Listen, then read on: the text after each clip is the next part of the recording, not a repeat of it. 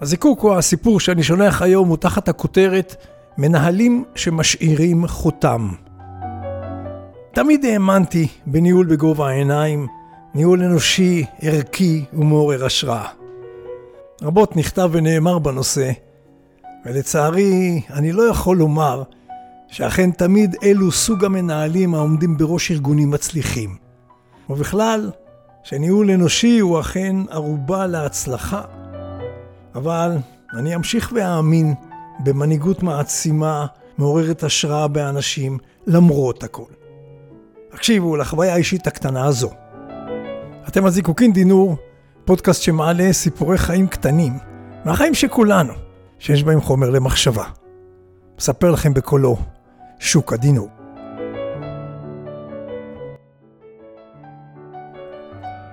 יום אחד אני נתקל בעיתונות הכלכלית בכתבה קטנה על מנהל עסקים ותיק במשק, כיום בגיל מאוד מתקדם, מסופר שם על מצבו הבריאותי המידרדר.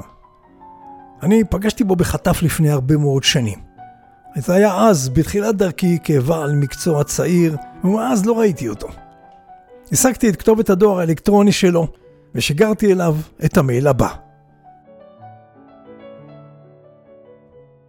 שלום רון, שם בדוי כמובן, שלום רון מכובדי. אני לוקח אותך 40 שנה לאחור. אני מניח שלא תזכור את המקרה, אבל אני זוכר גם זוכר. אני אז רואה חשבון וכלכלן צעיר שסיים את לימודיו, ונסע כמו צעירים רבים אחרים לטיול ארוך בחו"ל. לאחר שנה בחו"ל נאלצתי לחזור ארצה, שלא כמתוכנן, בגלל מחלה פתאומית של קרוב משפחה. מטופל בבן המשפחה נשארתי אז בארץ, וחיפשתי עבודה. בחברה שאתה כיהנת בה אז בתפקיד ניהולי בכיר, חיפשו באותה עת כלכלן, ולאחר מיונים של עשרות מועמדים, כך הבנתי אז, ולמרות ניסיון העבודה המועט שלי, התקבלתי לשמחתי לתפקיד. הרעיון הסופי, לאחר הרעיון עם מנהל משאבי האנוש, היה איתך. משום מה הזמנת אותי לראיון בביתך, הערכתי זאת מאוד. התקבלתי והתחלתי לעבוד, תחת שרביטך העקיף, אך מהר מאוד, מהר מדי לטעמי דאז וגם היום, נתברר לי כי חיידק הנסיעות וההרפתקאות המשיך לקנן בי, לנבוט, ולא נתן לי מנוח. חבל היה לי לאבד את המשרה החדשה המאתגרת, את האווירה המשפחתית שחשתי שהייתה שם, וגם הרי נתתי לך את מילתי. ומאידך, הייתי צעיר וכה רוצה להכיר וללמוד על העולם ולהכיר את עצמי יותר. ידעתי גם שהשקעתם כל כך הרבה בחיפוש מועמדים ונתתם לי הזדמנות, אז מה אני עושה? התלבטתי קשות עם עצמי במשך כשבועיים ימים, ואז החלטתי להתייעץ ולשתף מישהו בהתלבטויות האלה. לא בחרתי באחד מהוריי, או באחד מחבריי הקרובים, בחרתי להתייעץ בך. פגשתי אותך שוב בביתך, ושיתפתי אותך בלבטיי, בכל לבטיי, למרות שלא הייתה בינינו שום היכרות מלבד ראיון ראשוני וקבלה לעבודה. אני זוכר את האווירה בבית שלך כאילו זה עכשיו. את ההקשבה שלך, את ההבנה, ובעיקר את החיוך. ואמרת בסופה של השיחה, שמע, בחור צעיר, אני מבין את שאמרת. לך אחרי ליבך. אין בי שום כעס, אנחנו בחברה נסתדר. אני מאחל לך הרבה הצלחה בעתידך. זה מה שאמרת לי. איחלת לי הצלחה והצעת לי ללכת אחר ליבי. ואני רק שבועיים עבדתי אצלך ולבטח הנחתי לפתחך בעיה לא פשוטה. זה מי שהיית. לכאורה אין משל ואין נמשל. אין גם שורת מחץ. אולם זיכרון האירוע והגישה שלך הם שורת המחץ.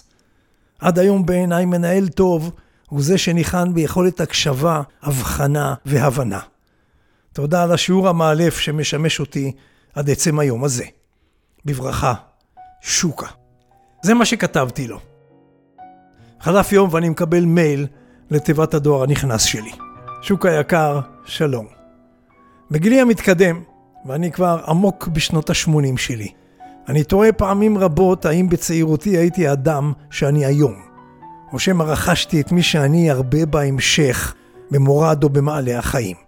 אין לי לצערי וידאו דמיוני שאני יכול לבחון בו כיצד התנהגתי כמנהל או כאדם בתחילת דרכי. והנה המייל הזה שלך אפשר לי הצצה נדירה במכונת הזמן. ואפשר לי להתבונן בעצמי כאדם וכמנהל, אז, שנים לאחור. איזה יופי של הזדמנות הענקת לי, ותודה על המייל המפרגן והמחמיא. בברכה, רון. כמה חודשים לאחר מכן, אני לא בארץ, אני מקבל דואר אלקטרוני ממישהי בשם ענבל. שוק השלום, אנחנו לא מכירים. שמי ענבל ואני בתו של רון. אבא שלי הראה לנו את המייל ששלחת אליו. החזרת לו את הברק לעיניים בתקופה האחרונה של חייו. אבא נפטר לפני כעשרה ימים, וחיוך על פניו. את חליפת המיילים הקצרה ביניכם הנחתי על שולחננו בחדר האורחים במשך כל ימי השבעה, והיא עברה עשרות ידיים ועיניים שקראו, ואני תקווה שגם הטמיעו. אני יודעת שהוא השאיר בך חותם במשהו קטן שעשה לפני 40 שנה.